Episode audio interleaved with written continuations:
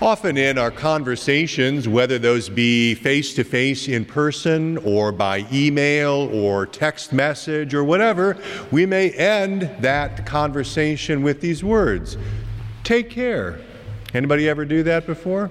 Take care. And uh, we mean something to the effect of take care of yourself, be well. And it's a good parting sentiment in today's gospel lesson, in which Jesus speaks of the destruction of the temple in Jerusalem as well as signs that will signal the end of this present age, Jesus speaks twice using a word that can be translated take care. The original root word here means to see.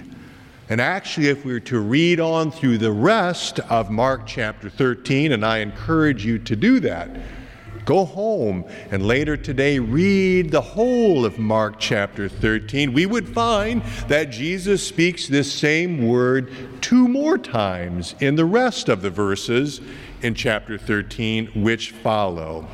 The translation used in our worship bulletin today, the English Standard Version, renders the word see that's in verse 5 there, chapter 13. See, and in verse 9, be on your guard. And these are accurate, no problem whatsoever. But I like the emphasis and the connection with take care as the Lord Jesus calls on us, his children, to take care and so be ready for the day of his coming. And that is the theme then for the message on this second to last Sunday of the church year. Take care. May the Lord's rich and abundant blessing rest upon the preaching and the hearing and the living of his word for Jesus' sake. You know, Mark chapter 13 is sometimes known as the little apocalypse. It is the longest uninterrupted course of private instruction that Jesus gives to his disciples in the whole of Mark's gospel, right here in chapter 13. And it takes place on the Mount of Olives. So the Mount of Olives is here. And over here is the Temple Mount of Jerusalem, and between them is the Kidron Valley. So Jesus and his disciples are gathered over here on the Mount of Olives, and it is here that they're facing across this Kidron Valley, looking at the amazing, awe inspiring beauty of the temple in Jerusalem. Covered with white marble, overlaid with gold, gleaming brilliantly in the sunshine of that day. It is here that Jesus speaks these sobering words to his disciples of what is yet to be revealed. And that is what this word apocalypse means to be disclosed, to be revealed. And all of this ties into the whole apocalypse craze going on right now, right? Apocalypse is a theme you find a lot in literature, on TV shows, with movies, with video games. It's all out there, really prevalent right now in, in our current culture and they speak of such inspiring themes as the collapse of civilization, global pandemics that will destroy much of the Earth's population, superstorms that will ravage the Earth, a dystopian rather than an utopian future for humanity. Happy thoughts, I know. So, all of this aside, Mark chapter 13 is really Jesus' farewell address to his disciples. And it includes prophecy concerning the future with exhortation to those disciples for the day when their teacher, their master, their Lord and Savior will no longer be with them. And so Jesus calls upon his disciples then and now to take care. Take care that we are not deceived by the events of this world into thinking that the end has come. Take care that we are not surprised about the cost of discipleship in following Jesus. Take care, Jesus tells us. Today is a bright, sunshiny, beautiful November day. It is glorious out there. I hope you can get out and enjoy some of this weather because there probably won't be too many days like this left as we head into mid and late November. Remember what the weather was like about a week ago? First part of last week, overcast, dark, gloomy. We will have our share of that, no doubt, to come. That can be a source of melancholy for lots of people. Seasonal affective disorder, that form of depression linked to the shorter, darker days of winter, starting to come on for folks. Chill in the air is a reminder of the colder weather to come. As the hours of daylight decrease and nature itself looks like it's dying away with uh, vegetation and leaves falling. It looks like everything is shutting down in the world around us. And it is at this time, in this particular month of November, that the body of Christ, the church, reflects on our own mortality and on the end of this present age. Now, we'd probably prefer not to think about that. We don't want to dwell on that because it seems like a downer. We'd prefer not to think about what Jesus says here in Mark 13 because we only see it as doom and gloom. But you know what? As the disciples of the Lord Jesus, we need to be mindful of what he teaches about his coming again. As disciples of the Lord Jesus, we need to take heed of what he says will precede that great and final day of his coming again. False messiahs, wars, and rumors of wars, nation rising against nation, kingdom against kingdom, earthquakes, famines, persecutions the world remains messed up place. And we saw this once again this past Friday evening in Paris. Our hearts go out to the citizens of Paris, the people of France, all who lost loved ones in that terrible terrorist attack there. Truth be told, if Jesus did not care about us, his beloved children, then he wouldn't have said anything about all of these things. But you see, because he loves us, because he has laid down his life for us on the tree of the cross, he has told us. In love for us, Jesus did not withhold information. Sometimes in families, sometimes in friendships, withholding of information occurs, and sometimes with negative, even disastrous consequences. Parents may choose not to tell their children about those family secrets. Spouses may choose not to tell one another certain things they're not proud of. Friends may opt not to share certain information. Why? Because you want to protect our loved ones.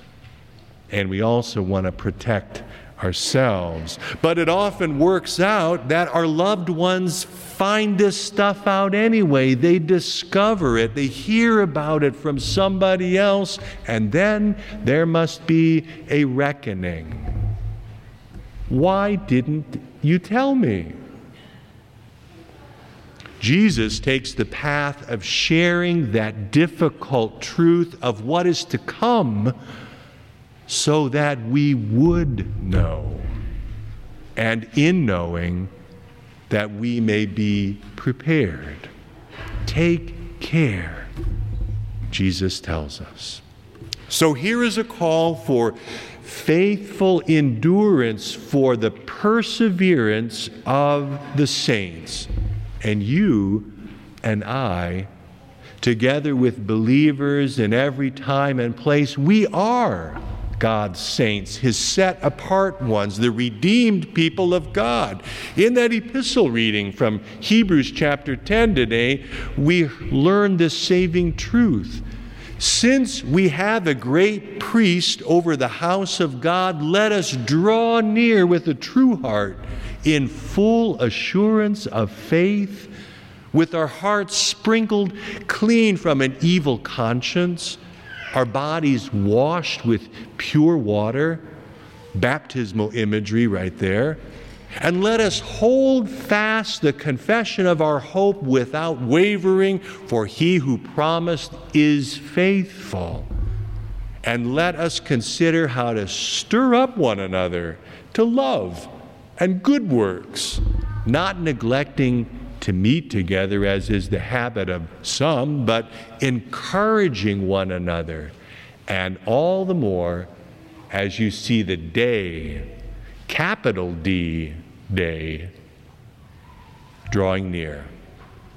So, my friends, because we have this great high priest, our Lord Jesus Christ, who sacrificed himself upon the tree of the cross for you and for me, for all of our sins, we can persevere, we can endure, relying not on our own strength and power, but on his strength and power. Take care, hold on, hang in there. Jesus is coming. Because the cleansing blood of Jesus has delivered us from an evil conscience that accuses us before the Father, because we have been washed clean in the cleansing waters of holy baptism, we can persevere, we can endure in the faith, relying not on our strength, our power, but on his. Take care. Hang in there. Hold on. Jesus is coming. So we're called upon to stir up one another to love and good works.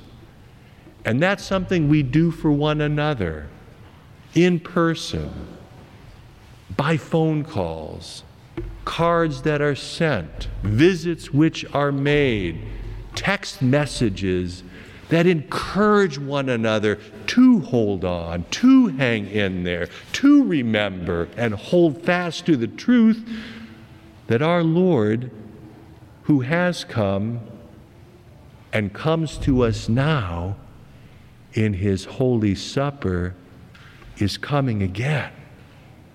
Take care hold on as we stir up one another to love and good works.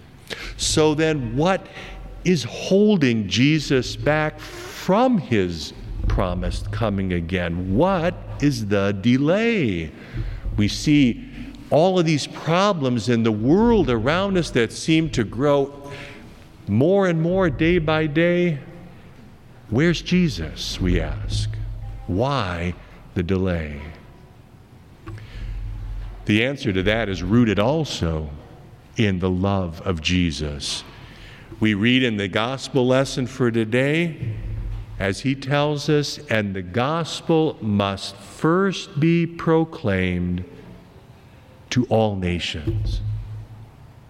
You see, Jesus, in his love, wants every people and language and tongue to have the same opportunity, the same blessing that you and I have had to hear that good news of forgiveness and life and salvation that is ours in Christ Jesus to have that same privilege. And so he's delaying his return until that good news penetrates to all those languages and tongues and peoples. There are still thousands of dialects and languages yet to have the good news of Jesus translated into them. The work remains ongoing. So, this is not a time for, for fear and foreboding. It's a time for boldness and courage and faith. The enemy would like nothing better than for the people of Christ to remain quiet and passive, locked in an atmosphere of, of dread and alarm. Even if we suffer for the sake of the gospel, for the child of God, this becomes an opportunity. Even standing before rulers who are hostile to that gospel message, we have the assurance that the very words God would have us speak at that time, in that place, before those very people, those words will be given to us in that very hour. So I ask you, what more could Jesus do for us than what he has already done? Take care, Jesus tells us. And so, by the power of Christ that is in us, at work in us, let us take care now in this time of grace that by the power of the Holy Spirit we may be ready, we may be prepared, and as the prayer of the day put it, standing firm until the day of our Lord Jesus Christ. God help us to do this for Jesus' sake. Amen.